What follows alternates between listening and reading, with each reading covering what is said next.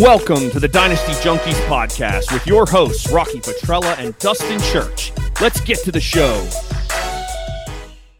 Hello, everybody, and welcome to episode two of the Dynasty Junkies podcast. I am Rocky Petrella, along with fellow junkie and co host Dustin Church, who is actually also sort of appearing on another pod this week. You want to tell him about that, Dustin? Yeah, I'm on uh, this week's episode of Dynasty, Diagnostic. The guys over there, Eton and Sam, they're going through and uh, finding some uh, moves for my roster. It's a it's a fun rebuild. Um, so if you guys want to go check it out, uh, those guys appreciate it. They run an awesome show over there at the Dynasty Diagnostic. Yeah, Stompy and, and Eton are great, and, and you can listen to them rip apart Dustin's roster this week. So that should be fun. And we have a guest again this week. Last week it was Russ from Trade Addicts. This week we have the one and only Meatloaf Wildcat, Brian Har. Brian, how you doing? What's up, dudes? How's it going? Man, Good. I'm so pumped to have you on. So you guys will hear it to, uh, in this episode. Uh, Brian does all the drops for the show. He does the intro for the show. Couldn't be more excited to get him on the show. Welcome, Brian. Yeah, yeah, Dustin, thanks, man. Yeah, I'm excited to be here, guys. Um, re- really happy for the two of you uh, starting this thing up, and a great first episode. And we're gonna we're gonna try to uh, outdo that one, of course. Uh, Russ and I are in constant. No, we're not in constant competition. Get out of here. But no, I'm excited to be here, and and uh, really looking forward to tonight. And um, and again, really happy for the two of you uh, getting this thing up and going. Uh, I mean, we know you guys usually do that sort of little interview thing. We're not quite doing that, but we have a little question we want to ask everyone each week. We actually forgot to ask Russ last week. First show jitters, maybe or something. But Sa- Saquon Barkley. Nothing about Sa- not oh. yet, Brian. That comes later. Saquon not one on one. I just had to give you some shit, Brian. Always. You're doing well. You're doing very well. With, and basically, that shit. one that one question we want to ask every guest is, is when and how did you become a dynasty junkie? Yeah, so with me, this, it's a this is a funny story. So I was actually uh, in my master's program, uh, working working through school, and I I went to an online. My, I did did my master's program was an online program, but we had to go down to the school and do intensive classes where we'd go down for like two weeks and sit in lecture essentially for for eight and nine hours a day for for two weeks. And in the evenings you know you could do whatever you wanted outside of the work for the school. And i stumbled. I'm the luckiest son of a gun ever with with dynasty. I stumbled across dynastyleaguefootball.com and i clicked on the forum button. And by the end of the two weeks i had a username and I had probably about 130 posts. Um, it just sucked me in so fast. The football talk on there, um, on the DLF forums, and and it and it's. I mean, obviously the DLF forums are are still around today, and they're still as awesome as they were, you know, um, back when I found them. That was, I think, the summer of 2012. Um, I did not join a league that year, but I joined a league the following fall, a dynasty league. My first dynasty league I joined would have been the summer of 13. Um, and I was in that league, I think, for about five, six years. And I won it the last two, and then I bounced because it was falling apart, and it did fall apart. So, but um, but yeah, so that's that's how I got into Dynasty. Um, I just stumbled across DLF, luckily, thankfully.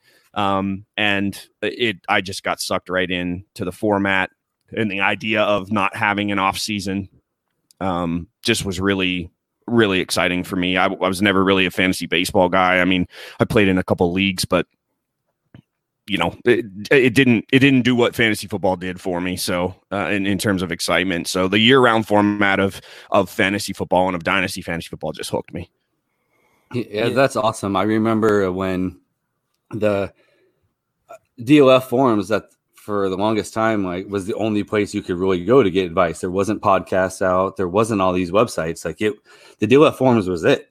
Mm-hmm. I remember I was up there like constantly. I got I remember days I was like not going to bed because I was like trying to get responses so I can like make moves and uh, so I, I I can definitely appreciate the the DLF forums like they're amazing. Like I remember I going through the signature and having all my teams down there and all my settings and trying to fit the characters in and like yep. uh, and like posting team one in the settings look below like you know like it was just like a a thing and it was awesome. Yeah. Yeah. And now I'm in so many leagues. I can't, I mean, I can't even put, I can't even put the leagues down at the bottom in your signature area where you used to do that. I remember that too. I did the same thing. And then, you know, that way it's, it's like, uh, this is for team one in my SIG, you know, I mean, then, so they knew what you were talking about when you were asking questions. But with, uh, with 30 leagues or 25 leagues or whatever it is, it's, I mean, that's, that's a little challenging these days. Yeah, I know for me, it's, a couple years ago. I is when I first discovered Dynasty Twitter, and from then on, I was just gone league after league. It's when I got into Trade Addicts, and uh, uh, to find out I could get in all these online leagues. That that I'd been playing Dynasty for a couple years at that point, home leagues, but uh, that that's when I became a junkie. Yeah, Trade Addicts three for life. Uh, House dropped it on the show last week. You know, it's still your favorite league, so it is TA three. It is. It's my favorite league. Hashtag TA3 for life. Got to try to win the damn thing here. okay. Yeah, I mean, Sorry, Rocky needs to win it. No, I was just saying Rocky needs to win it too. You know, I won it in year one against Rocky. Nobody asked you, Dustin. yeah, he likes he likes to he likes to bring that up. I can. Yep. Keep, I'll keep bringing up how I made the finals of Scott Fish Bowl nine, and he can keep bringing up how he beat me in TA three. Yeah, well, I didn't do either, but I had a podcast. I had a podcast before the two of you, so yeah, there you, go. I, I love you guys. I do. I I need to listen to this show and make sure that I'm getting the info so that I can win some shit. Is this PG? You can I gotta, say whatever I gotta you tone- want. You can okay. say whatever you want, Brian. All right. I swear a little more on other people's podcasts than I do on my own. I don't know what that's about, but we're good. okay, and I am uh, not worried. And with that, uh, we'll get to the. Oh, actually, before we do that, I'm sorry, Dustin. You want to let them know the big news we have for the pod? Yeah, so you guys probably heard it on Trade Addicts podcast and the Fantasy Timeline. We are joining the Dynasty Addicts podcast network with both those shows this week. So really excited to be part of the team. Uh, Brian, Russ, you know, we got the, the fantasy timeline guys go check out their show. Um, but really excited to be part of the, the network. You guys are going to see lots of good things continuing to evolve from all three of our shows. So just really excited and blessed to be uh, joining the network you know especially after one episode. Um, really honored to be part of so, so many great podcasters out there. Yeah and, and brian and russ have been so supportive from the second we started talking about this and, and for them to invite us into this is like you said after one episode it's just so thanks. Yeah, absolutely. No, we're we're really really excited about having you guys uh, with the the DAP network. We, we, we do have a great. I mean, the the thing the thing about our network that we're really focusing on. I mean, obviously quality content. I mean, that's that's what this is about. But it's about the people too. I mean, we we just we really we love y'all. I mean, we really do. I mean, it's it's like a family. You know, Trade Addicts three, all the Trade Addicts leagues really. Um, you know, and and and certain podcasters and and personalities in this community. Um, I mean, it's a tight community as it is, uh, and and the group that we've put together so far uh, is is some of our closest, um, you know, friends and and people that we, uh, you know, that's that. Russ and I ask you guys for advice, and you guys ask us for advice, and it's a very, you know, and we and we ask, we all ask Bill and Josh for advice, the the fantasy timeline guys.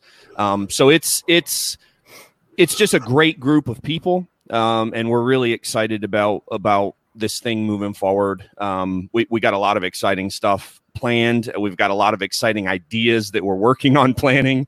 Um, so there's a lot to come, but uh, yeah, very excited about the network, and uh, it's awesome to have you guys being a part of that. Yeah, and speaking yeah. of what you said about Trade Addicts Three too, is uh, I just have been thinking about that recently. Is the evolution of, of the guys in there has been amazing. Like me and Dustin now doing this.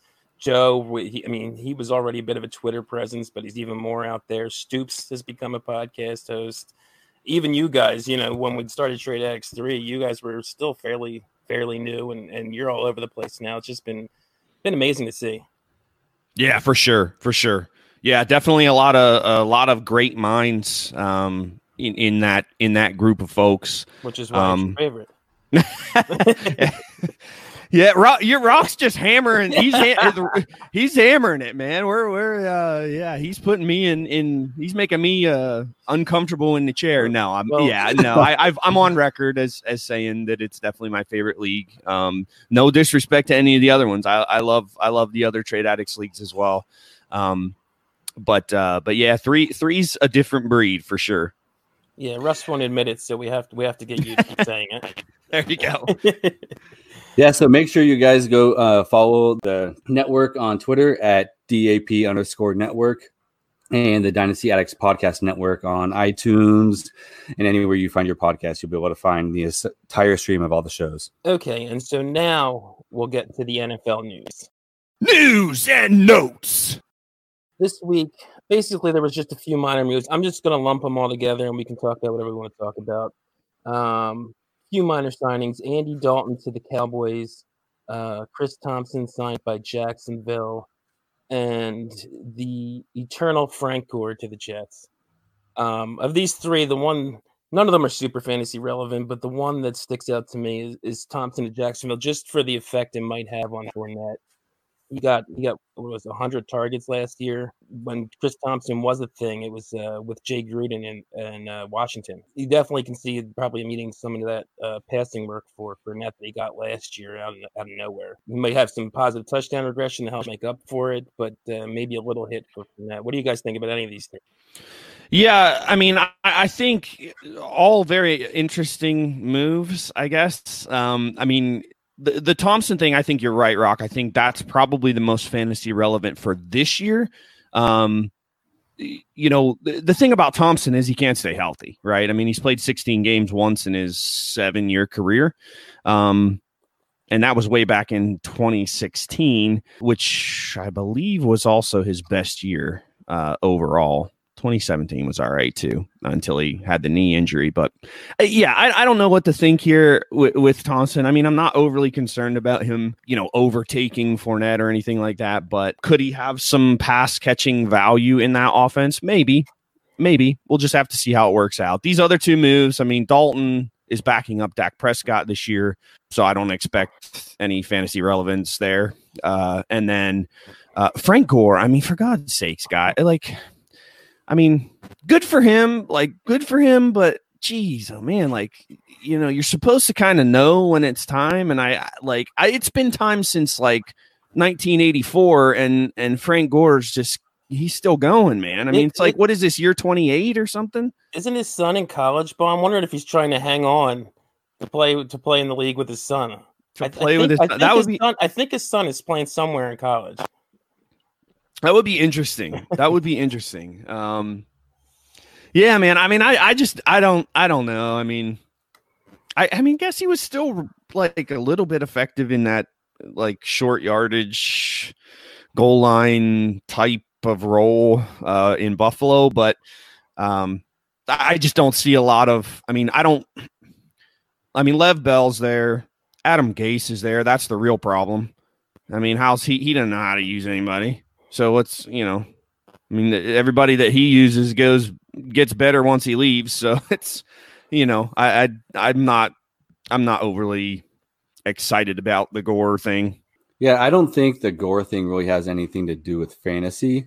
On the fantasy timeline today, um, Josh actually brought up a good point that he he thinks maybe they brought in Gore to kind of be that running backs coach to Michael Perine and to kind of help him learn the league a little bit because he's been in the league so long. He's he's generally considered a good guy in the league. Um, and you can't really have Perine be your your main backup this year. Um, so like I don't it's like I said, it's not going to make any difference for fantasy, but I that makes sense on why they would bring that that somebody else in to kind of teach their rookies the ropes a little bit.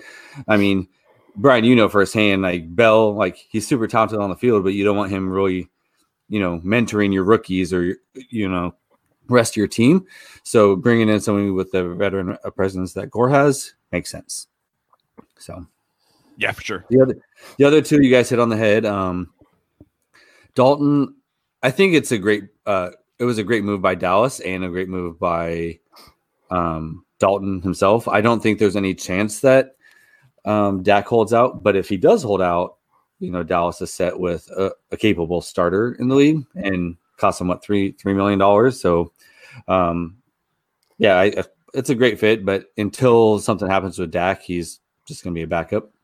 So. Yeah, that the one fantasy relevant bit of the Dalton signing to me is just that if Dak does hold out or gets hurt, Amari, Gallup, and uh, Lamb can probably still, you know, they're not going to go in the tank. It's not like David Blough coming in or something uh, in Detroit last year.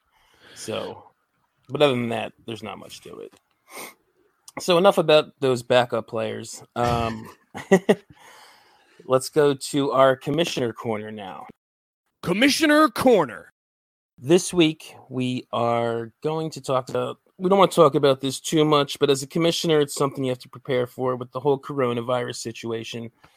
Um, that what's going to happen this year? Is there going to be a season? Is there not? Is it going to be shortened? I, as a commissioner, have prepared for it in some of my leagues already. I've already put out some guidelines, uh, various different scenarios. The biggest one being um, if there is no season this year at all. Um, and basically, if that happens, one of the biggest issues that's going to come up is 2021 draft order.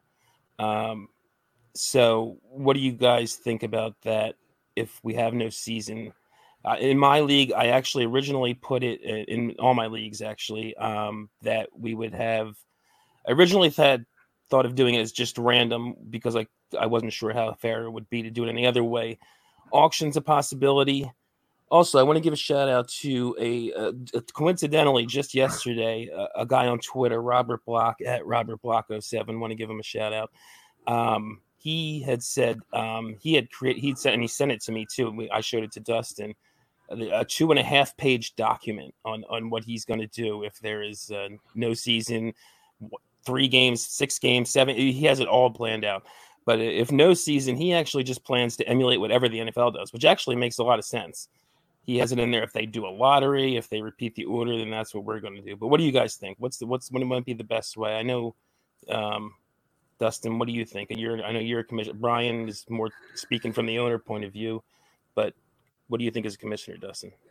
So I'm just trying to stay water with the situation. I don't think there's any way we don't have it have a, a season.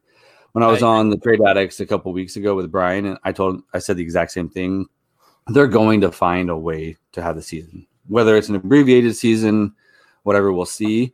Um, with the schedule releasing today, Goodell said that there was some flexibility built into the schedule around COVID already. And he built that into the playoff structure and the Super Bowl timing as well. So the NFL is already thinking about that. And if I remember right, he said something about the the way that the games are scheduled was going to make it to where we can adapt if we need to and change and push things back. Um, I, I don't think there's any possibility that we lose the season. They're going to find a way. There's too much money in it. There's, you know, I could see it in empty stadiums, but they're they're going to play the season. And if I'm so I'm just proceeding as usual until I know that there's something that's going to happen. I think that's actually the most likely scenario. I, like you said, I think the most unlikely scenario is that there is no season. I think what happens is you won't see a fan, fan in a stadium and probably in 2020, or if you do, it'll be like 25% capacity. But Brian, looked like you were going to say something. Oh, I was just, I mean, from an owner's perspective or a, a manager's perspective, I mean, I'm, I'm preparing as if there's going to be a season. Uh, I'm glad that I'm in leagues with good commissioners that are hopefully thinking about this stuff. I mean, I know you two are certainly, so that's awesome. Um, and and I hope that the other commissioners are. I'm so glad right now that I'm not a commissioner uh, in in many leagues. I mean, I have a couple home leagues that I I am a commissioner in, but they're very I mean, they're they're very easy to commission. And I don't really do much, to be honest with you, other than setting up the league. So and, and, they're not dynasty so which sucks but whatever um so yeah but it's definitely something that i mean it, it's definitely something that commissioners should be looking into um I, I, just, you know, I'm just planning as if there's going to be a season and hoping maybe it's more wishful thinking than anything, uh, because I don't know what the hell I'm going to do this fall if there isn't football. So, um, I go. I, I will spend a lot more time in the woods. Probably is the answer to that. But um, yeah. So uh, I'm I'm looking forward to to the season, and I really really hope that they figure out a way um, to play it, and I, at least in some capacity. And I think they will. Like Dustin said, there's so much money to to that's involved in in that in the National Football League with the TV contracts, whether they're getting gate sales or not. Um, you know, the the TV contracts are where are worth so much money, you know, that they're going to try to figure something out. Yeah. And to, to piggyback off of what Rocky said, if you guys reach out to, to Robert on, on Twitter, he said he'll send the document to everybody and it's, it's fantastic. Um, honestly, if it's probably something I will emulate because it's, I think it's great how it is. It has awesome plans in it. Um, so reach out to at Robert Block 07 um, if you guys want to ask him about the document, the questions. Um, your league should have bylaws in it. I know this isn't part of the show doc, but if you're this is just an addendum to that, but you should really be in leagues that have bylaws. So when things like this come up, there's it's documented already for you. Yeah, and the one other thing I thought he had in there was really good is if uh, because I, I kind of mentioned this too that if there was more than half a season, we'd probably just proceed, especially if it went to the end, if they played like say ten games and then playoffs, that there would be a champion. And he even has it that if um, there is half a season or less of maybe using all play as a way to crown a champion. What do you guys think of that? If say we only have like seven games, should there be a champion, or is that a good way to do it, or what do you think? Fantasy champion if there's seven games that's more than half of a season, I I can see where the all play comes into comes in. You're not going to have enough record. You're going to have some like three and four teams and four and three. Like you're not going to really have much of a.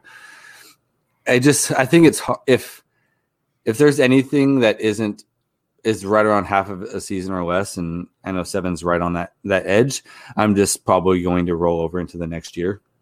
I just if we're not going into and this is probably where you know as a commissioner i need to have these plans in place before but if this isn't communicated i don't think you can then switch to that mid-season when the if the season gets canceled so you know if you are a commissioner get this it's something you need to start thinking about and having plans for but i'm the type i if if we're not close to a full season you know nine ten plus games i'm probably just going to roll it over to the next year and just keep those those uh the, everyone's league fees in there and and go into the next season personally.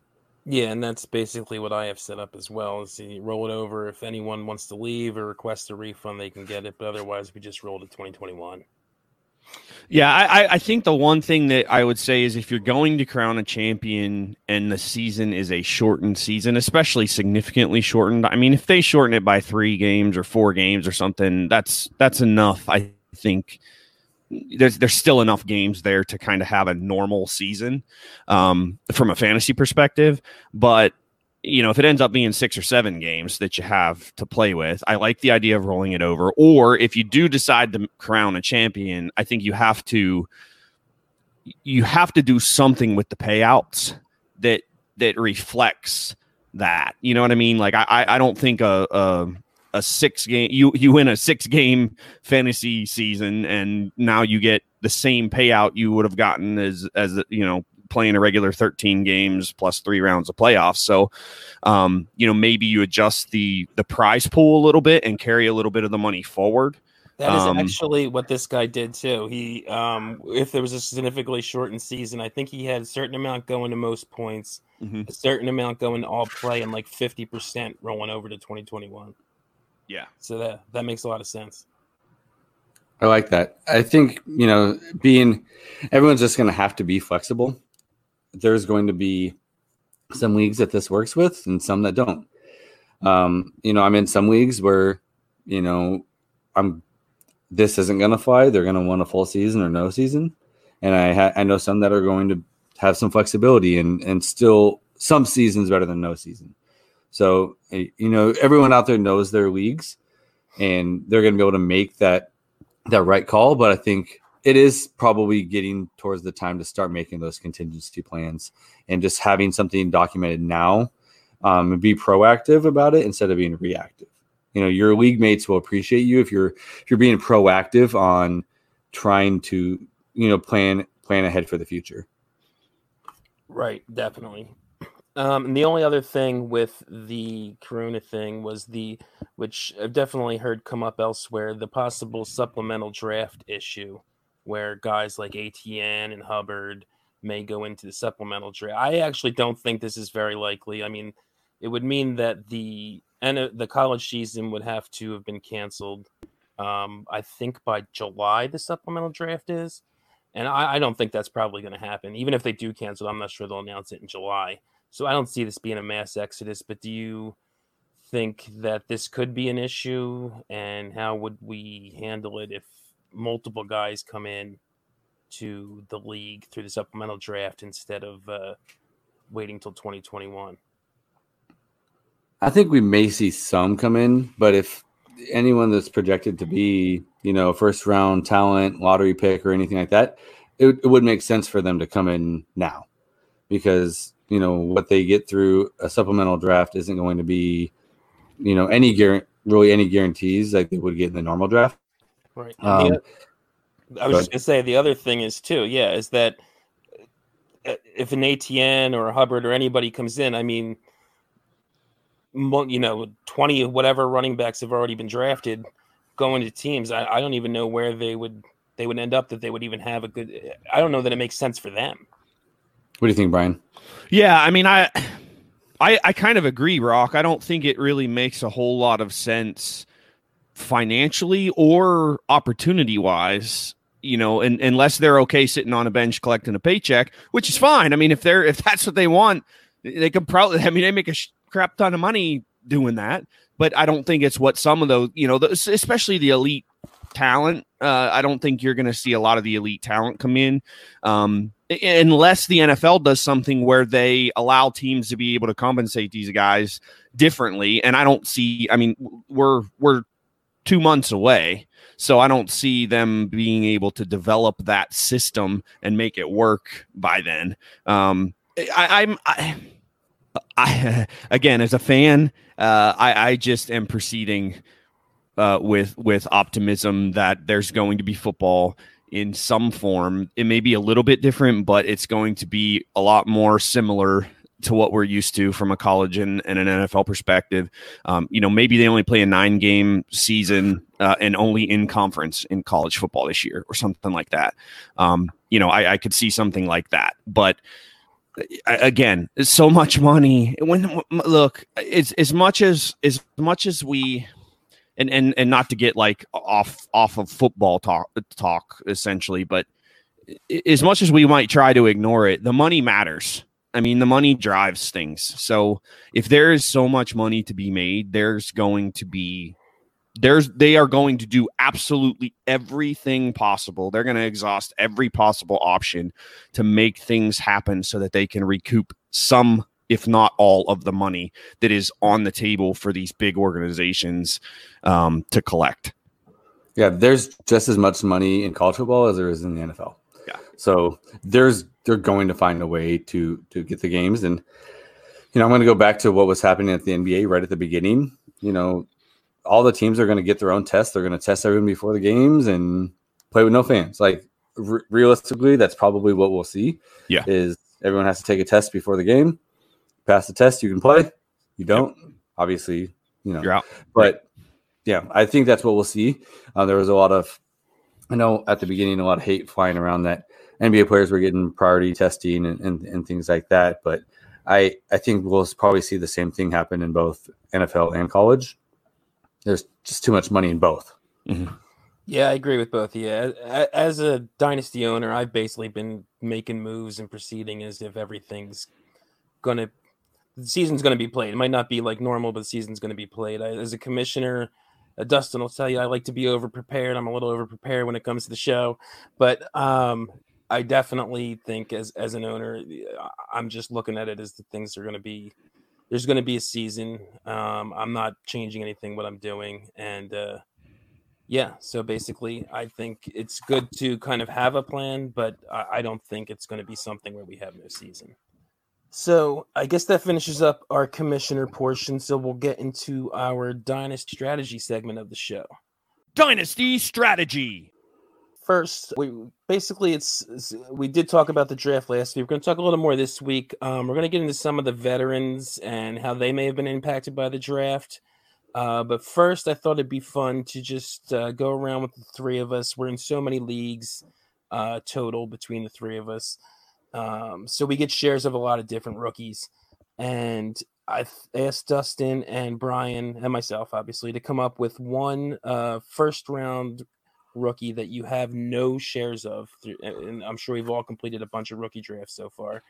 And uh, maybe why you think you might have no shares of that guy. So I'm interested to see, I'm, I'm, interested to see your name, um, your player up there. But yeah, I could definitely go first. Um, so mine was Cam Akers. Um, it wasn't necessarily that I don't like Cam Akers. I don't love the spot. I that offensive line. I know everyone's been beating the offensive line to, to, to death right now, but I with with Akers, I have him right outside of you know a top tier. And if I'm getting to the beginning of that tier, I think that next tier is probably about five or six players long. So if I'm that first pick in the next tier and someone's looking to move up, I'm I'm looking to, to to move back to the end of the tier and pick up some future assets or some later picks. Um, I in this year's draft, I've liked being at the beginning of the first, or more towards the end of the first, or even early second.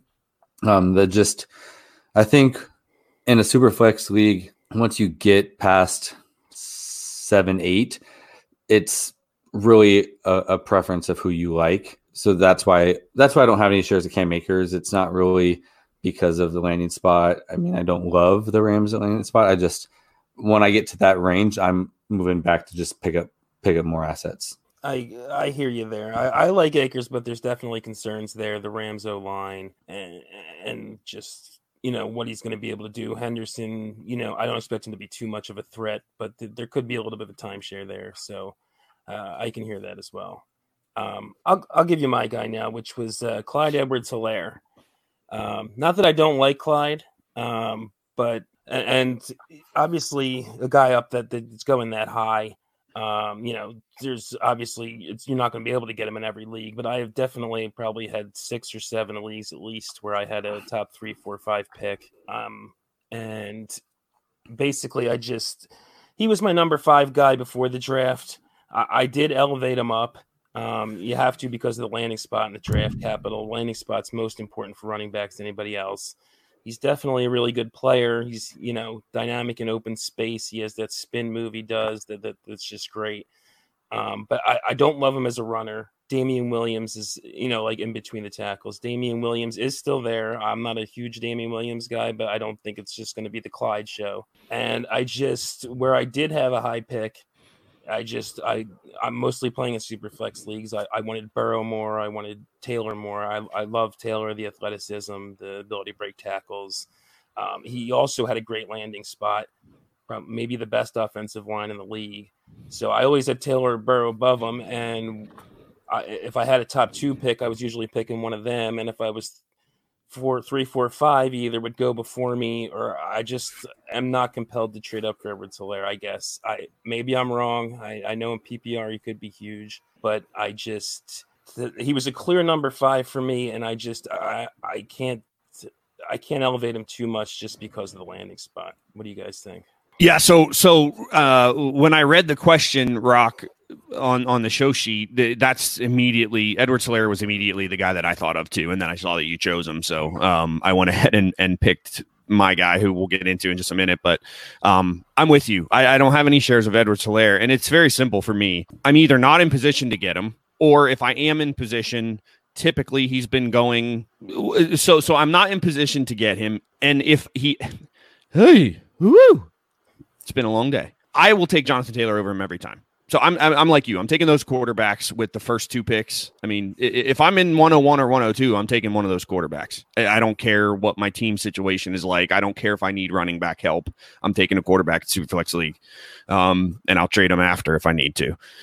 Or I'm trading out and usually trading out doesn't allow you to drop to three, where you need to be in most of the leagues that I've seen. I mean, Taylor, Taylor, and and and Edwards Helaire are three four in most leagues that I've seen. That's not my three four. I mean, if we're talking the running backs, I think Edwards Helaire for me would probably be the third running back. Um, and that would be behind Jonathan Taylor and J.K. Dobbins. I'm a huge J.K. Dobbins guy, um, but but I also understand the arguments for Edwards Helaire, you know, but but you you nailed it on the head. I mean, I'm just I'm taking quarterbacks, and if I'm not taking quarter, you know, if if if I'm not if I'm later, then Edward Helaire's gone. I mean, he's he's usually gone by the time I, I get around to picking. So yeah, you nailed that one on the head. Yeah, the yep. choice between Tua and Edward Helaire is a little bit closer to me. I still think I'd go to. I never actually had to make that choice. I don't think in any league um, where I had a high pick but I think I'd still lean Tua there also. Yeah, so, I did have a league where I had 101 and 102, and I already had Dak and Teddy in a super flex. And just to throw the league off, I actually went Taylor and Edwards Helaire one and two because I had six where I was able to actually get Tua. So it like everyone panicked and it like like it was it was really interesting. Once I did that, you see three and four, but say, oh, picks on the block, like they like were like, I'm done. But it allowed me to be able to still pick up Tua at I think five or six and leave with both the running backs, and so that was fun. But yeah, I agree. Uh, Burrow and Tua should be top two picks in, in the draft. So Brian, you want to give your guy?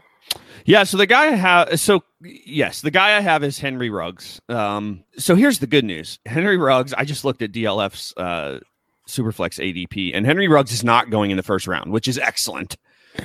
that is that is excellent. He's a guy I've seen go in the first round of drafts, and he um, actually was in the mocks I did that that we talked about on the last episode. He actually just snuck into the first round at 112, so he's right on that borderline there.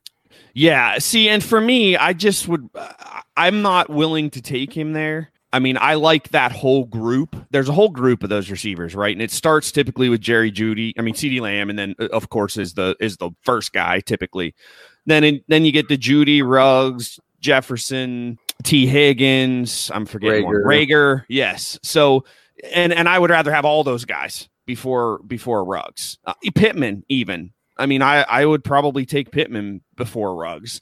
Um, I know the draft capital is there, and that's the one thing that is that kind of still keeps Ruggs, I think, up. You know, with that eh, that and the speed, of course. But they drafted three wide receivers. This is like Arizona last year.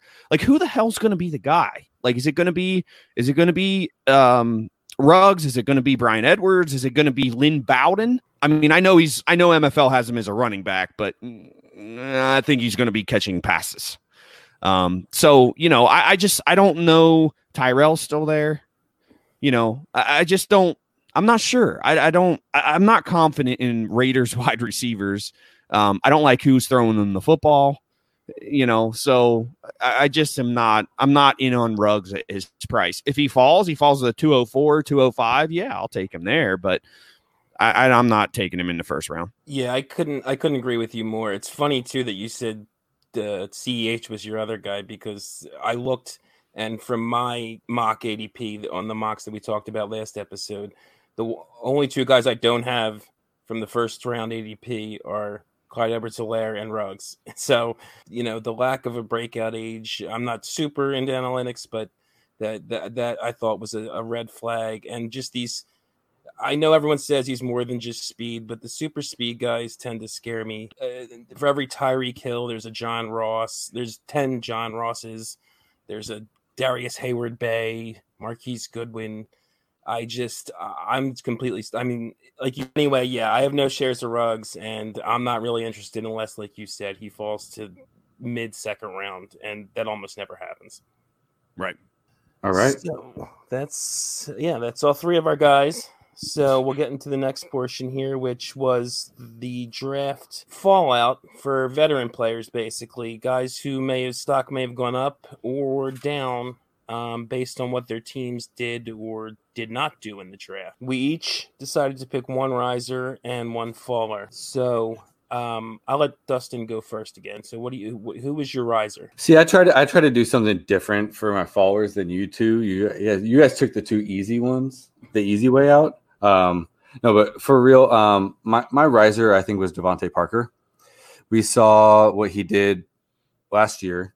Miami didn't really add any weapons um, at the receiver position or really the running back position. We can argue Breida or, or whatever, but you know, we can argue Parker's getting a better quarterback into it whenever he takes the field. They're getting a better. They they drafted a couple offensive linemen this year. They're going to get a better offensive line that's going to give more time for plays to develop. So I think it's just really the it's trending up for for Parker. Uh, I sold one share that I had of him just because I was like, oh, I'm to sell him high, and now I'm I'm kind of regretting selling him just because I think it's pointing up for him. Uh, my follower was was T.Y. Hilton, and this was a little bit before the draft as well. Um, I just don't know if him and Rivers are ever to really connect. not really to get much off season. We saw what Rivers did last year, and they went and they got Pittman. They saw Parris Campbell. They went got Jonathan Taylor. I I don't know that Hilton's really going to be the Hilton of old. He's an older he's an older player as it is, and they went out and got new weapons that I don't know he's going to fit part of that team anymore. Yeah, regarding Parker, I I mean I agree with everything you said. He just he still scares me a little with the the you know you don't see a lot of guys that break out in year five or later. Um, you have your, you know, Kenny Britts, I think uh, Brandon Lloyd, maybe. There's no reason he shouldn't succeed again this year, though. I mean, him and Preston Williams, both. I mean, they didn't draft anybody to significantly threaten either of them. They don't have a significant running game. He just scares me. Yeah, I and I would agree. I mean, I I think so. I think D- Dustin, you're right. I mean, I think he benefits from this. Tua, the Tua thing is, you know, I don't know when he's going to start. I'm not sure he's even going to start this season, depending on how things are going. Right, because they're still not. I mean, they're not going to be competitive from a playoff standpoint. Right, so let Ryan Fitzpatrick in there. Let him keep playing. Maybe get to it in towards the end of the season after that offensive line has had an opportunity to gel some, after he's learned the offense and watched and healed and continue to heal. Um, because that's, I mean, that's the big thing is is his health. Um, so, but but Fitzpatrick has has been fine there. I mean, he's been fine everywhere he's gone. He's been good from a fantasy perspective. Um, and and you know, I think this team's going to be behind a lot again, so they're going to be throwing the football. Uh, and Parker is the best wide receiver on that team. Maybe I mean Preston Williams is interesting as well, um, but but yeah, I, I, think I think that offense as a whole is looking up a little bit, uh, and and Parker is certainly you know one of one of those pieces. Um, I, I agree with Rock in the sense that I am still a little bit concerned. Uh, just it was the fifth year breakout, right? I mean, so who's the real DeVante Parker? And we're going to find out. We're going to find out because he's going to have the opportunity again this year. And uh, if he puts up numbers like he did last year, then you know, then maybe the conversation starts to shift for the doubters uh, as well. You know, I'm not I'm not trying to beat a dead horse, but you know, we talked about everyone else leaving Adam Gase, Adam Gase, and and performing, and Parker was no exception. You know, that's just my, know, I don't know that it was really him. I think it was. I mean, I I'll put some of the blame on him, but you know, we've seen so many players be productive after getting out of his system. Right. Okay. And for my riser and faller, as Dustin said, I kind of went obvious with the faller in Aaron Rodgers. So he, you know, the draft they they they trade up to draft a quarterback in the first round, and in, in the second round, they they draft another running back that they don't really need, and they go the entire draft without drafting a wide receiver. So the, the entire draft was basically a big fu to Aaron Rodgers, and a lot of people just on the name are still treating him as a as a QB one. So if you can get, I would I'd be looking to sell him if you could still get that value for him. Some people are going to see what happened in the draft and and not want to pay that price for him. But um, I, I, I just he's a thirty, you know, he's thirty six years old now. I think most people other than John Ho can see he's not the same Aaron Rodgers. Shots uh, fired. but so yeah, he's definitely this draft was not not obviously not good for Aaron Rodgers. And uh, I tried to go a little less obvious with my riser, which was um, not a guy who's going to win you a championship or anything, but I went with Marvin Jones. Um, the Detroit Lions, they didn't really draft any significant receiver in a deep receiver draft. They did draft Cephus in the fifth round, but I, I don't think he's going to impact uh, any of the starters this year. And uh, just a little tidbit last year, um, in the games he played with Stafford, Marvin Jones was wide receiver 14 through week nine. He, he can definitely still produce. He's he's he's aging, but he's he's not old. He's 30. Um, he's definitely a guy you just want, you know, if you're a contender. He's only got maybe one or two year value, probably just this year, but he's a nice wide receiver three uh, who has wide high wide receiver two upside um, and and the draft didn't hurt him at all. Swift maybe a little, you know, he could get involved in the passing game. Kerryon can catch passes a little, but uh, I like Jones as a sort of buy low piece that uh, for a contender. You, I mean, you might be get, able to get him as low as a, a, third, a twenty-one third if people have already had their drafts. Or you go, I think you can almost certainly get him uh, for twenty twenty third with the pay, way people are valuing, you know, the picks this year because of how good the draft is. Yeah, I'm gonna event a little bit before Brian goes. I don't understand what Marvin Jones has to do to get respect. He is criminally underrated every, every year. year. Yep. Yep. I don't understand it. I had a rebuild, the the one that the diagnostic uh, guys are talking about, and I had Marvin Jones, and people were offered me fourths, saying they had no interest in in Marvin, and I I just don't get it. He puts points up every year. He's very consistent. He's a put him in your flex, your wide receiver three. It's just, it just really, I, I, never understood it. It's just something I wanted to get off my chest. Like, I love Marvin Jones. I love picking up Marvin Jones. I would give up a late 20, I would give up a mid to late 21 second right now easily to buy him. He's just a great player and he helps out your team. I don't understand why pe- nobody wants him. I saw him going like the 18th round of a startup. Yeah. Like, so I, uh, Dustin, I agree 100%. I mean, Jones is absolutely criminally undervalued every single year. Um, and, and the consistency is such a huge plus with him too. So, um, so I 100% agree. I'm not going to uh, keep going on that. Uh, other than again to say that I 100% agree with that. Um, I'll, I'll speak to the to the faller here uh, in in Aaron Rodgers and I'm going to speak more, and, and, this will transition into my uh, one of my guys, uh, my faller as well. I feel sorry for Aaron Rodgers, and I, look, I I know that he's not a guy that I mean that that probably is like what like somebody feels sorry for Aaron Rodgers because you know he's he's pretty confident about himself, uh, to say the least, and uh, isn't afraid to to let people know that. But this guy, when it comes to, I mean, can you imagine? I mean, they didn't draft a receiver like, how can you not? They they've been looking for a wide receiver too since Jordy Nelson retired, and it's just it's just I don't know how you don't surround him. And, and obviously, look, I mean, Davante Adams is one of the best receivers in the game. So yes, uh, obviously, you know he he has Davante Adams. Before that, you know, it was the, the thing is before that it was Jordy and Cobb, and they won a Super Bowl against the Steelers, right? So the formula's there. Get the man another receiver for crying out loud. Like, what are you doing? What are the Packers doing? I have no idea. You know, for, for an organization who historically has a very good reputation, at least at least for me. And I don't I don't know, maybe maybe I'm on my own in in that regard, but I view the Packers as one of those stable franchises that's always going to be somewhat competitive.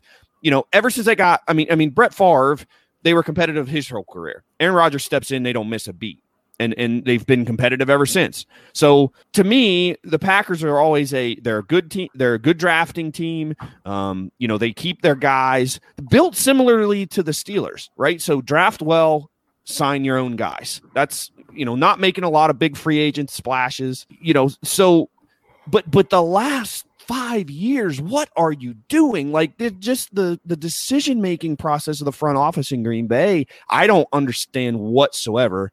Um, so so yes, Aaron Rodgers is absolutely falling, and and and yes, it's a little bit about him and his his play and his health and his age and all of the above, but a lot of it is that front office and not.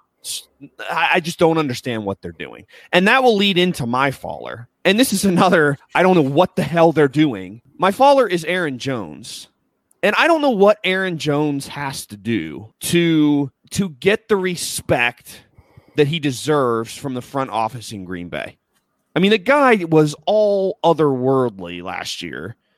just put up crazy numbers. And yes, the touchdowns were a big part of that, which another reason he's a faller is because they just brought in a 290 pound running back in AJ Dillon that doesn't that is a Mack truck. He's not 290, I, I know, but he's a big dude. He's gonna get some goal line carries and score some touchdowns this year. So Aaron Aaron Jones is, you know, he had 19 last year, I think. He goes down to maybe 10, 9, 10 if he's lucky. And and that will significantly cut his fantasy scoring. Um and and you know, if if Dillon takes away rushing opportunities and does well, I mean, they've been trying to not. They've been trying again. The Packers just piss me off. It's almost like they're trying not to succeed. It, it's seriously because Aaron Jones has been the best running back there for the last three years, and last year was the first year he really got the opportunity to handle the load. And what did he do? He was a monster.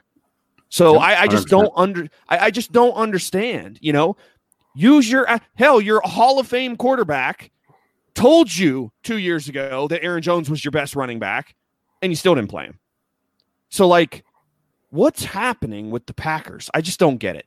So so Aaron Jones is my and yes, it is an easy one, Dustin. You are correct. It's a very easy one to to but but I wanted to talk about the Packers and, and see Rocky's guy just led right into that. So that was perfect. Um, I just wanted to, you know, I wanted to poke the bear a little bit all day. You're we'll doing a, a little job. more later. uh, I'm gonna I'm gonna make a stand later, but we'll get to that. My risers are uh, Darius Slayton and Sterling Shepard of the New York Giants. And look, the Giants didn't draft a wide receiver. They didn't draft a pass catcher in this draft, uh, which I think they probably should have, especially you know some of the middle round picks. I think there were some guys there that could have provided some some help in that regard. Um, so so Slayton and Shepard are going to have an opportunity again this year with an improving Danny Dimes. Um, yes, Evan Engram is still there, and yes, from a non Saquon Barkley perspective, he is probably their number one pass catcher. Um, but these receivers are going to get work. I mean, they're going to get work, and Danny Dimes is a is. Ooh, had to catch myself. He's a good. I mean, he's a good quarterback. He's from a fantasy perspective, at least. So, um, you know, I think that that Shep who has been pretty good over his career as well, a little bit inconsistent, struggles with injuries, of course. Um, but I think he's shown some talent. And then, of course, Darius Slayton last year had a had a a, a really good season uh, as a young guy. So I'm excited to see what these receivers do and what should be an improved offense um, with with offensive line help, which they got yeah. in this draft. Yeah, I I was completely against Slayton all offseason. I I didn't think that he was really going to be the guy. I thought he was just there out of necessity that they were going to add receivers. That didn't happen. Like so, I I can see a path to Slayton being relevant, and I'm willing to admit I was wrong. I but I I've turned him down so many times this offseason because I just didn't believe. But you're right. His they didn't add any weapons, and his path is clear. Yeah, I, I mean, I agree. I, almost exactly what Dustin said. I, I was not really a Slayton guy. I'm, I'm still not sure I am a Slayton guy, but the, the opportunities there for him and Shepard, you know, Tate's you know, Tate's still there, but older, and um, like you said, jo- Jones I think is a better quarterback than people give him credit for. Everyone hated on him last year because of how high they picked him. Um, but he, I was just looking it up. He had 24 touchdowns last year, and I, am not sure the exact number of games. I don't have it here, but he did not play the full season. So, um, 24 and like 8, 10, 12, 12. games, whatever. 12. Okay, yeah, even in 12 games is is that comes close to 30 if you prorate it over the season. So I definitely agree. Uh, both guys, I kind of even almost like Shepard more because you can get him cheaper. But uh, I think because everyone, there are people that are you know, Slayton's got some hype behind him where nobody give, gives a crap about Shepard, basically. So I guess that finishes off all of them. It's time for Find Me a Trade. Find me a trade. Before we get to uh, the trades, I just want I got a little feedback, get a little more explanation on this, just to let people know we are looking. The first episode, since we didn't, you know, have any listeners, um, we I did just have uh, somebody give me a roster, and we worked off of it. But we do want people to send trade, you know, potential leagues that we can do trades for you in. So you can you can uh, send that to me or Dustin and our Twitter handles, which we'll, we'll give it at the end of the show. The at Dynasty Junkies pod Twitter handle. Um, we also have an email, uh, which I believe is dynastyjunkies at gmail.com. Is that right, Dustin? Dynastyjunkiespod at gmail.com. Sorry, dynastyjunkiespod at gmail.com. Um, and even if uh, you know ideally we're looking to find people trades that want trades found for them but even if you're just looking you know even if you're an experienced dynasty player you don't think you need someone to find a trade for you it never hurts to have uh, another experienced set of eyes take a look at your roster and maybe see something different than what you're seeing. So send them on in. I did tweet out and we got some submissions this week. And um, actually last week we're doing it a little differently than we did last week. I'm not sure which format we'll go with going forward but Last week we took one roster and found three trades for that roster. This week we have three rosters, and um, we're going to find three. Each of us is going to find trade for three different teams. Three, you know, three guys that submitted their their leagues to us. Um, let Brian go first, but uh, before I, I don't want to make him have to spit out all the info, so I'll do that for him, and then he can talk about the trade he came up with. His guy that he's finding a trade for, it, it's a, it's actually funny too because this this pod in general is going to be more super flex oriented, but we have two different one QB, one QB leagues with kickers and defenses, which you don't see a lot of. But um, his is a ten team, one QB PPR, no tight end premium, start nine. Um, it's QB, one running back, two wide receivers, tight end, two flex, and then the kicker and the defense. His team um, was an orphan takeover. They do have some nice pieces. They said they were looking to make a push this year. Not that it matters that much. They have a bunch of decent QBs, um, even though it's one QB Baker, Drew, Brees, Josh Allen. He's got Zeke and Mixon. He's got Tyreek Hill, Cooper Kupp. So he's he's got guys at every position basically. The only one he's a little light at is tight end, um, but he does have Jack Doyle and Hunter Henry. So um, I'll let Brian go now, and he can uh, tell you about his trade and how he came up with that trade. Yeah. So first and foremost, um, this this particular roster, you know, this was an orphan. I, I and I mean, pretty nice orphan takeover, to be honest. I mean, he's in a position right off the bat, I think, to be able to um, compete in in this league. You know, quarterback position is set. He's got three starters uh, that he can play matchups. Um, you know, running backs. He's got he's got Zeke and he's got Joe Mixon, but he also has Clyde Edwards-Helaire. Um, that was on the taxi squad. I see moved him up uh, since I looked at this last. You know, and then at the wide receiver position, I mean, Will Fuller, Tyreek Hill, Cooper Kupp, Anthony Miller, Jalen Reagor. You know, so some pieces there. Uh, and then, yeah, tight end's a little bit weak. Hunter Henry, he's got Hockenson as well, Gerald Everett, Jack Doyle. Um, so some pieces there, but uh, not a lot of production yet. Um, out of out of that group outside of Henry uh, and Doyle uh, to an extent. Um, uh, Jonnu Smith's there too. So tight end's not terrible uh, from a prospect point of view, but you know, from an actual fantasy producing point of view, maybe a little bit weak there. Um, so, so here's the thing that I see immediately when I look at this roster. It's there's a lot of risk. There's a lot of elite talent that is very risky.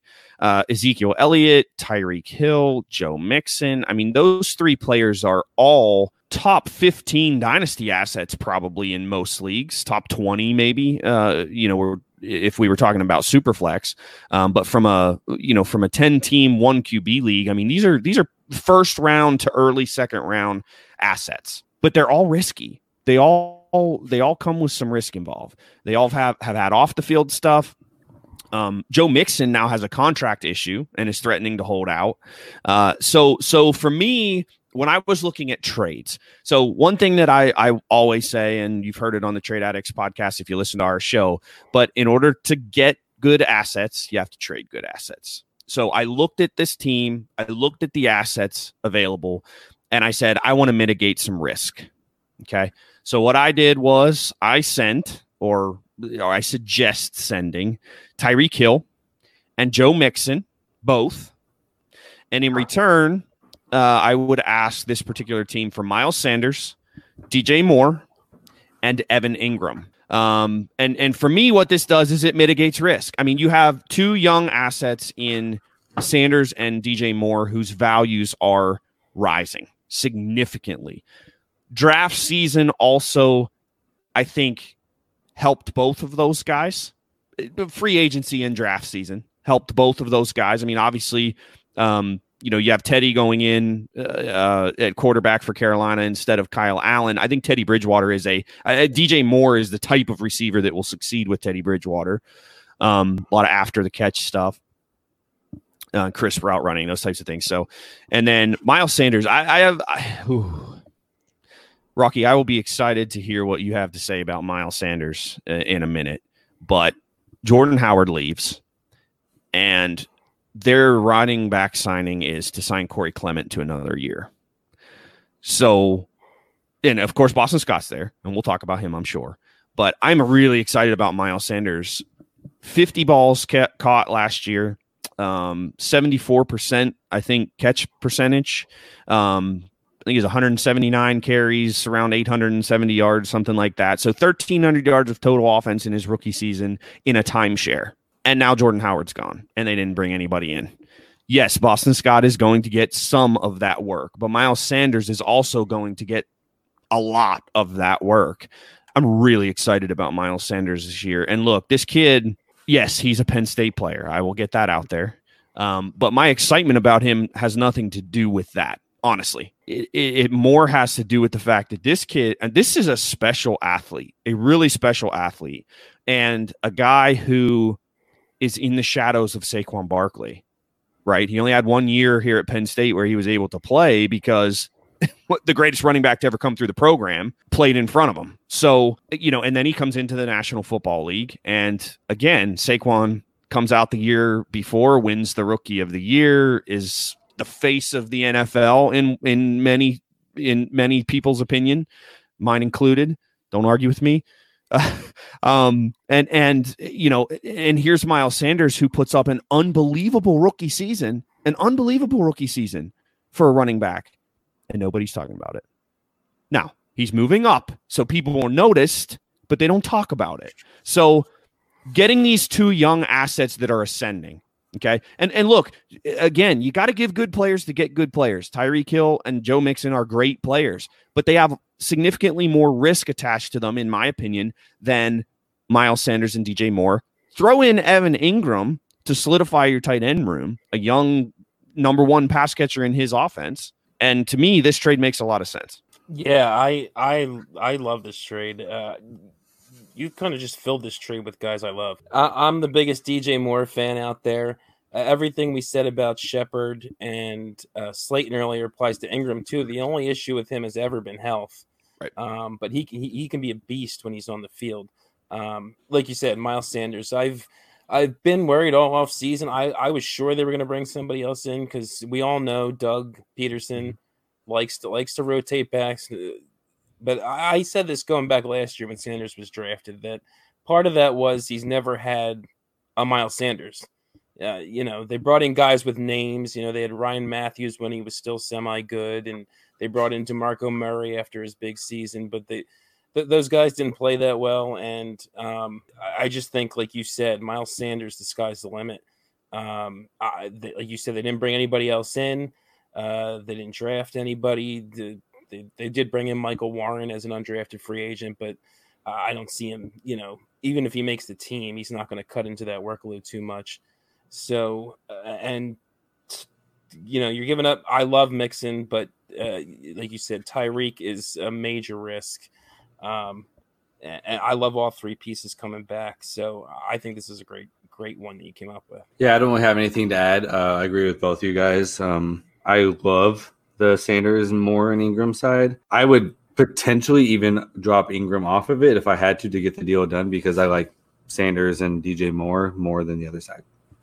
But that's that's a whole other topic. And D and DLF Trade Analyzer had it being like very very close from a value standpoint. I think the the Sanders side uh, was one uh, fifteen twenty eight and the the hillside going out was 1523 so that's i mean within five points on on that calc uh, is is pretty you know yeah. all the things that are included in that from a all the calculations and stuff that's way above my head. But um, those algorithms and stuff they all when you can get it that close on that particular calculator that's that's usually a pretty a pretty good indication that you're somewhere in the ballpark in terms of value. So yeah and i i think i would need the engram in there though i i if you take out the risk just as players i like tyreek hill as much if not more than dj moore even though i love dj and and I just think Mixon's going to explode next year um, with Burrow at quarterback and, and more weapons even around them now and improved offensive line.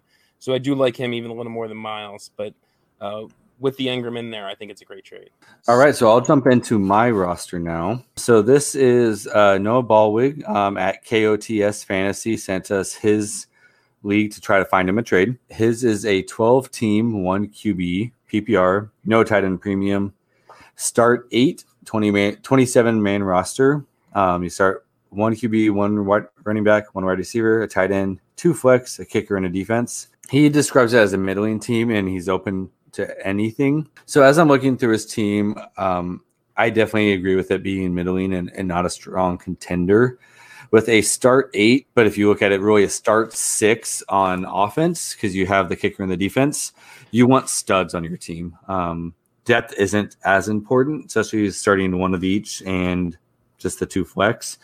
Um, he, I think he needs to to retool. Um, his quarterbacks are fine. He's got Stafford and Fitzpatrick and Trubisky. I mean, he'll need a backup uh, potentially for Stafford. I'm not too worried about it in a one quarterback league. Um, his running backs, he only really has two players that he can put into the starting lineup, and that's David Montgomery and Devin Singletary. You know, neither of them really a, a top twelve guy there um, in a in a twelve team league. So you know you don't have your stud there at, at running back. Wide receivers a little better um, in Michael Gallup, T.Y. Hilton, Tate, Sammy Watkins, and Robert Woods. But again, you're you're really lacking that stud there that's going to set you over the top. And and same thing at tight end. Um, he's got Dissly, uh, Darren Fells, Higbee, and Witten. Um, not really anybody there that I'm excited about. Uh, Higbee came on at the end of last year, but I don't. I, it's going to be interesting to see what happens with that going forward. So, in the draft, he's he has 103, um, 112, 210, 212, and 307. Um, so he can get some pieces there, um, but he's not going to get those studs that is going to um, make him a contender in year one and, probably not even year two. So I, I, think he needs to go best player available, build around wide receiver. So my trade was him giving Devin Singletary and T.Y. Hilton and receiving 1.08 and a 2021 second. Now on the um, the trade analyzer, it actually has the Devin Singletary and T.Y. Hilton side as a 502 and the 108 in 2021 second um, for 367. So in the eyes of the trade analyzer, you're giving up more value. But if um, up above in the show, you know, I talked about how T.Y. Hilton was one of my followers this year. You know, the analyzer may have him worth more than a 2021 second. I'm not seeing it in any of my leagues. I have not seen him. I have a league that I'm rebuilding that I have him in, and nobody has any interest in, in buying T.Y. Hilton from me. Um, so I'm willing to sell him for that uh, 21 second. And you know, I still think there's some good news that have come out the last couple days on Devin Singletary, um, and that they drafted Zach Moss to just be more of a compliment and not really take Singletary's spot. So I would use that to try to um, sell um, him and Hilton just to get those picks, and then during the draft, just constantly look to trade back and try to get as many 2021 picks as you can just add it onto your your um, trade backs so i had trading your 103 back to 106 and picking up a 2021 first and continuing to move that back and just kicking that down. And you know you want to get in the position where you own the draft next year and then use those first to buy your studs next year when people go draft crazy and then you're in a good spot but this roster right now with the starting requirements isn't in a opportunity to really compete um, for a couple years right now. Yeah, I agree with everything you just said, um, and specifically to the trade. Like you said, T.Y. Hilton is is a hard sell right now. Um, even if the analyzer has him more, I would gladly take that 21 20, 2021 second. There's a lot of Singletary truthers out there. I, I don't know that Moss, the Moss draft pick, if you super believed in Singletary before this, that that's going to affect you that much. Um, and I, if you can get 108 for him, though, I would do that. I, I wasn't. I always thought they were going to bring somebody in, and, and Moss uh, probably will take goal line carries, um, be in that core role from last year. So uh, I think it's a, a, good deal, even though the value on the DLF uh, analyzer says otherwise. Unless any either you want to chime with anything else, I'll get into my trade. I'm not yeah. ready for yours, Rock. no, he, he can go because we'll both tear him apart on this one. okay, mine. Oh, I also wanted to mention because Dustin had, um, you know, said the name of the person that gave the last one. Uh, I just I meant to mention this at the top, just that um, it it had come up um, that maybe people, would you know, especially if we start getting some more listeners, you might be worried that your league mate might be listening. If you want to submit us a find a trade, do not have to say your name on the show. So uh, I just wanted to make that clear too. It can be anonymous. Uh, as two of these three, we're not saying their, you know, who they are because they requested we didn't. So anyway, my trade, twelve team superflex PPR. Uh, start 10. It's QB, two RBs, three wide receivers, tight end, super flex, and two flexes. Uh, the guy said he's a mid rebuild of an orphan uh, that he took over. He has some decent pieces, but it's it's pretty it's pretty bare overall. Um, I'm not even sure why. It's a 32 man roster. He only actually has 23 guys, but um, it's super flex. His only quarterbacks of significance are Bridgewater and Brees. He does have a pretty decent running back room of uh, Barkley, Jacobs, and Jonathan Taylor. They already have their rookie draft. Uh, he's basically got nothing at wide receiver besides a few. He's got a ton of rookies. He's got Lamb, uh, Tyler Johnson, Van Jefferson, Duvernay, Gallup, and then he has uh, Thielen. And then at tight end, he's got Goddard, but not much else there. So he definitely still needs to keep rebuilding here. He, he's still got a bit of a ways to go, I think, before contention. And so the trade I came up with is actually kind of similar to one Russ came up with last week, where I have him giving Saquon Barkley. This Drew, is a conspiracy. Boo. Drew Brees and Adam Thielen, and receiving Dak Prescott, Jerry Jeudy, and Cooper Kupp. So basically, and besides just the fact that it's in general a good idea to re when in super flex if you're rebuilding to rebuild around quarterbacks and wide receivers. I, I if you keep listening to this podcast, you'll hear I'm not as super high on buying quarterbacks, and you're going to be buying Dak high here. But um, when you're rebuilding, I'm I'm a little more okay with it. They're going to hold their value for a while. Dak's Dak's going to be locked in starter. If it's, not, I, am sure it's going to be with the Cowboys, but even if not, he'll be somewhere starting for years. And and Jeudy, you're getting a rookie, you know, high end rookie wide receiver. I I love Kupp. Um, Goff seems to love Kupp. So you you have to give something to get something though. And like I said, similar to uh, what rested last week, I, I you throw in Brees and Thielen. The guy I'm trading him to um, definitely has the look of a contender. He giving up Dak is a, is a bit of a big ask, but you know you're getting Saquon Barkley out of it. So uh, I'm trying to find this guy's roster right now. He, he but he definitely has a pretty good team. Um, he has Darnold and uh, Tannehill is his other quarterbacks. They're not great, but he could he could afford to give up Dak, especially getting back Brees. He also has Zeke and McCaffrey. So he'd have Saquon, Zeke, McCaffrey, which would just be ridiculous and pretty tempting to do. And he's he's actually loaded with start. They're not all studs, but he's loaded with startable receivers or, or good young receivers. And he's got Amari, Diggs, uh, Jeudy, and Kupp, who he'd be sending out.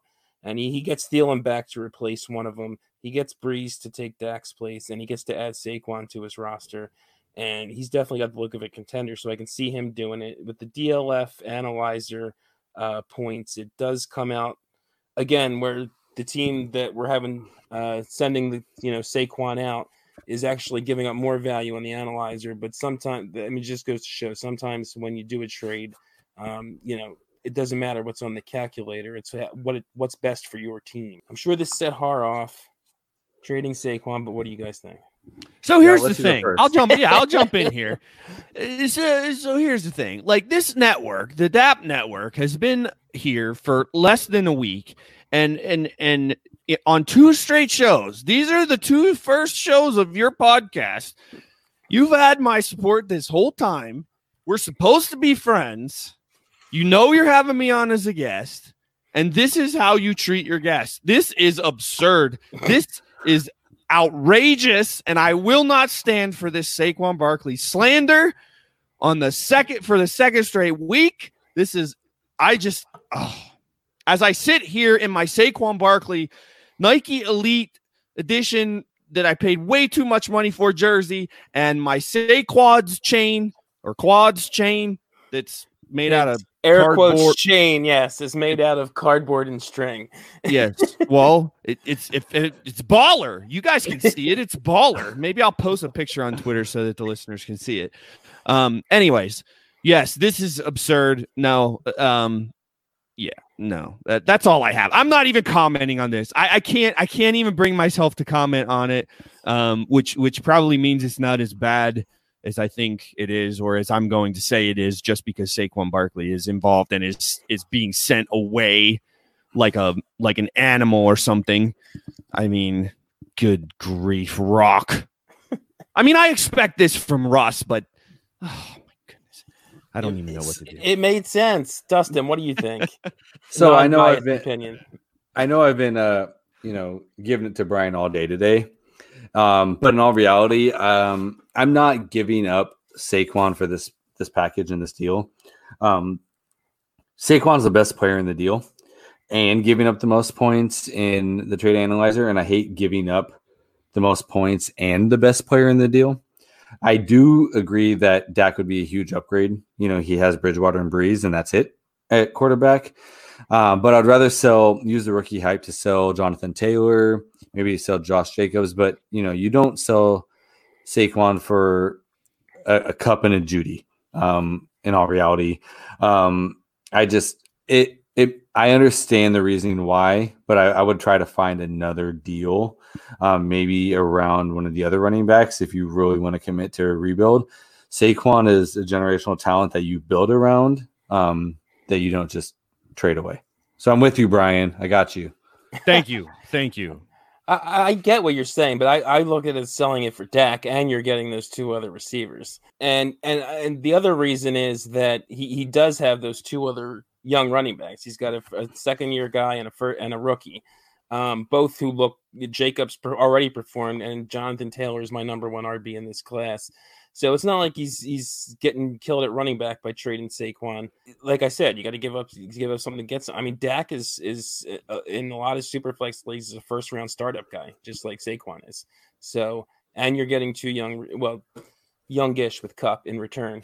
So I, I get what you're saying, but I still think it's a it's it's a worthy offer.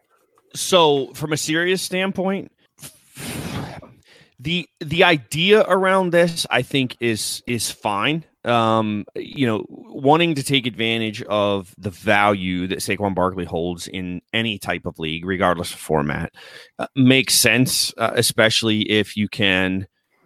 Again, I, I, uh, one more time, I would never do it, but, um, but the idea makes sense. For me the reason i wouldn't do this particular deal and i didn't look uh, or or i don't have access to the team. I know you said the young running backs um, and startable wide receivers.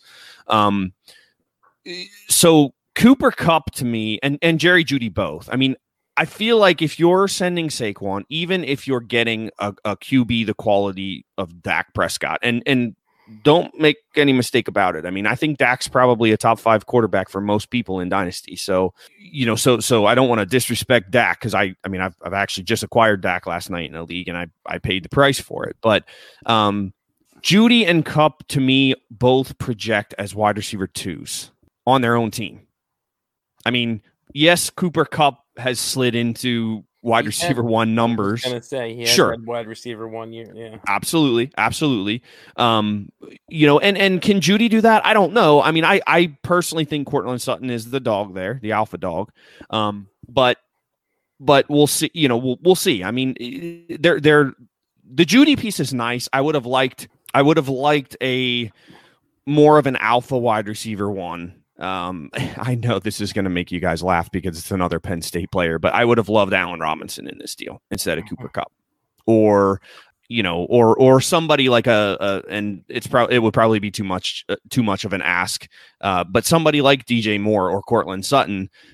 And to me, to move Saquon Barkley, those are the types of guys that are going to need to be included in this deal, as opposed to a guy like Cooper Kupp, who, yes, he has put up wide receiver one seasons. Yes, Brandin Cooks is on the way out, but Kupp's already 27 years old, which is not old, but is old. You know what I'm saying?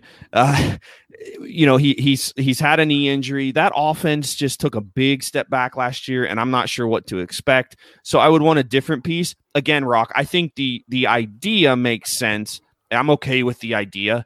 I don't. I mean, I don't love the idea because it's Saquon, but the idea of moving an ultra elite asset like that, upgrading your quarterback position, and adding some nice young wide receivers in the process, I think that I that that process makes a lot of sense. Okay. Like I said, it's good to the whole point of this is to get different viewpoints. So you heard from me, you heard from Brian, you heard from Dustin. I think that's going to do it for this week's show. That's that's the last thing we got. So I want to thank Brian for being here. Forgot to ask you this at the beginning. I think at the beginning, did I ha- have you say what uh, all the shows you're on and uh, everything you're doing? Uh, I don't think so. I can run through that real quick. So, uh, Brian Har at Brian Har FF on Twitter. I am a co-host of the Trade Addicts podcast with Dynasty Outhouse, Russ Fisher, um, at Trade Addicts Pod. Uh, give us a follow over there. Um, along with this show uh, and the Trade Addicts and the fin- Fantasy Timeline, uh, you can find us all at the the uh, Dynasty Addicts Podcast Network. Still getting used to saying it. Um, the, the DAP Network for short. It's at DAP underscore network on Twitter. Um, I also do some work over at DLF. I'm involved in the the Ask the DLF forums, so uh, our premium members can can ask DLF staff some questions in those forums, uh, and I I respond to those. Um, I've written some articles, but it's been a while, uh, so I need to get back to that a little bit. But um, and also Superflex Super Show. Uh, I'm a co-host on Superflex Super Show with John Hogue, James Catullis, Ethan Turner, and Stompy, uh, Sam Lane and we have a great time over there at Superflex Show on Twitter. Um, yeah, so a little bit of little bit everywhere, but uh, I really appreciate you guys having me on tonight. Um, you're two of my favorite people in this community. I'm really happy uh, that you decided to do this, and I'm looking forward to all of your success. Uh, I know it's it's coming. Uh, both of you are very knowledgeable guys, um, and as you continue to grow this and can you continue to do this, you will get better and it will s- continue to suck you in just like the rest of this dynasty format does. Um, but i'm very happy for you guys and excited uh, to, to be a part of this show tonight. Yeah and, and thank you for coming on. Thanks for all the support. Um, like i said i guess we're going to wrap it up now. Make sure um, again i'm rocky Petrell at dynasty ff addict. Dustin's at at dynasty junkie ff uh, follow the pod at dynasty junkies pod keep listening, uh, follow and uh, subscribe to the DAP network, and um, just keep listening, rate, subscribe, review. Thanks for listening, and we'll see you guys next week. Thanks a lot. Chunky's out.